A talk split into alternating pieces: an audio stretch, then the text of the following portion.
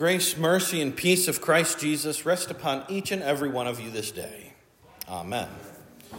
We all know the account of the Roman centurion coming to Jesus, seeking healing for his dying servant. You don't need to come with me, Jesus. You're a busy man. I get it. I'm a Roman. You're a Jew. I get it. Just say the word. I'm a man of authority. I say the word, and it is immediately obeyed. Just speak the word, exercise your divine authority, and it will be so. And the rest, as they say, is history.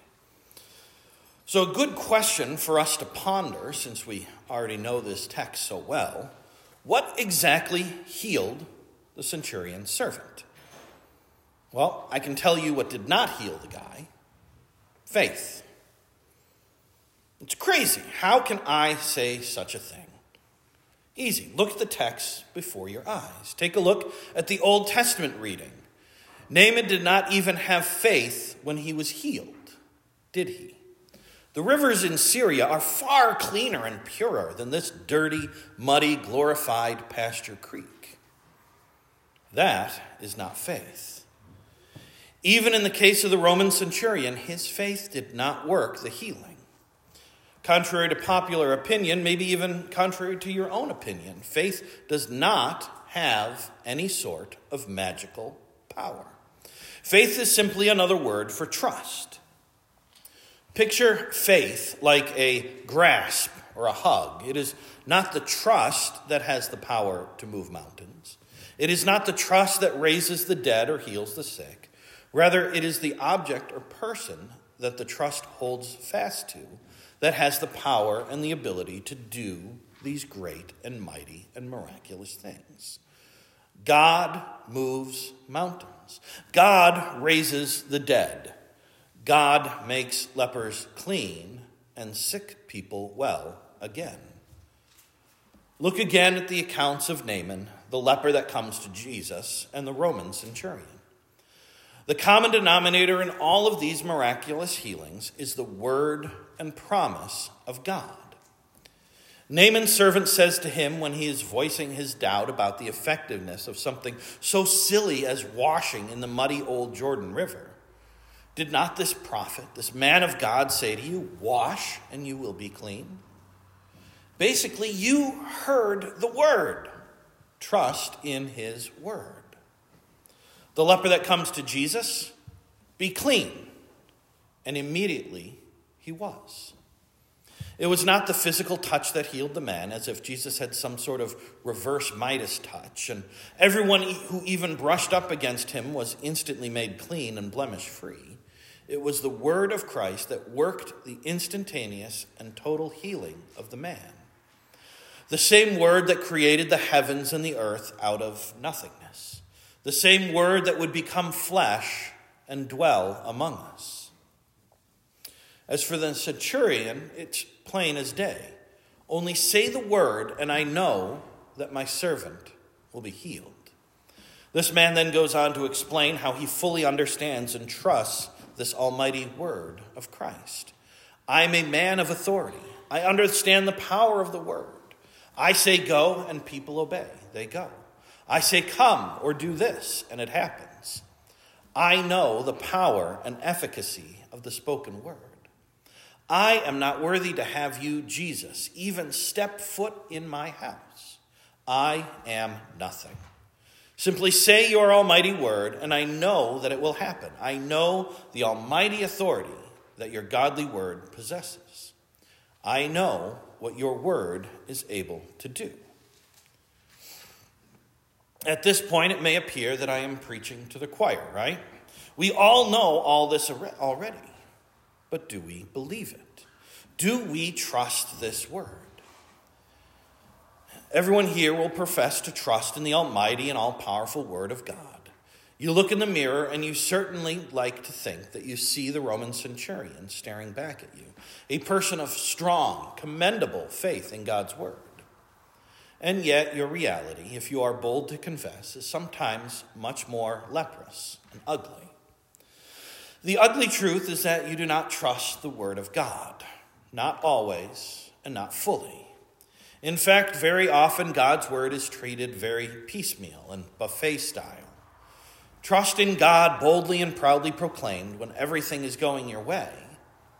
But when things are not going the way you plan or the way you think they should go, then the sinful doubt and lack of trust in God above all things shows forth. This is all said because you will leave here in a few minutes and enter the world, a world full of sin and doubt, a world that does not trust in God above all things, a world that despises God and his loving control. And make no mistakes, you are part of this world. You are in the world and often, regrettably, also very much of the world.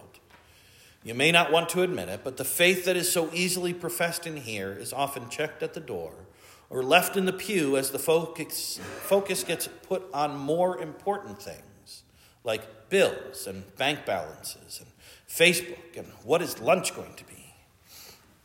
All kinds of things that have nothing to do with salvation or the mission of the church, which is baptizing and teaching to obey all that Christ has said. You do not always trust that God is in control. You do not always trust that God is working all things for the good of those who love him.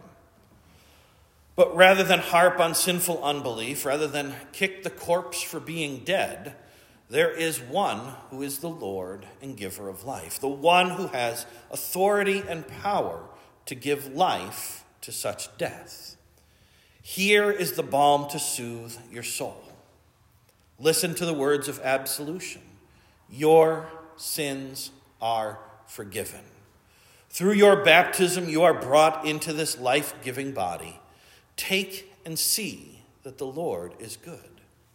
Here at this altar, Christ gives you his very body and blood to eat and drink for the forgiveness of your sins. Your sins are completely forgiven and remembered no more. They have been drowned and washed over in Christ's blood. Here is a sure and certain comfort and peace that nothing else and no one else can give. They simply do not have the power, they do not have the authority. Here is a sure, certain comfort and peace of Christ, and can only be known and understood in and through faith. Understand, your faith does not work, it does not give peace. Your faith did not die on the cross for your sins. But through the God given gift of faith, you hold fast to the one who does give you peace, his peace, which surpasses all human understanding. Take this to heart and do not just give lip service to his word and sacrament. Dear baptized children of God, be at peace, ever and always. The word of the Lord is all sufficient. The word of the Lord works. It accomplishes exactly what he purposes, and it never returns to him void or empty. For better, for worse, richer or poorer, sickness, health, in favorable election years and not so favorable election years, in good economies as well as in recessions and depressions and shutdowns, in war and in peace, through it all, God is the authority, and the author is in complete control always with you, loving you, protecting you, and nurturing you, always to the very end of the age. Hold fast to his peace, for God has never and will never forsake you. You belong to him. It is finished. Nothing and no one can snatch that away.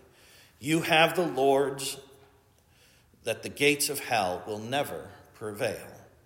Be at peace and hold fast to Christ, from whence your peace comes, the peace who is with you now and always to the very end of the age.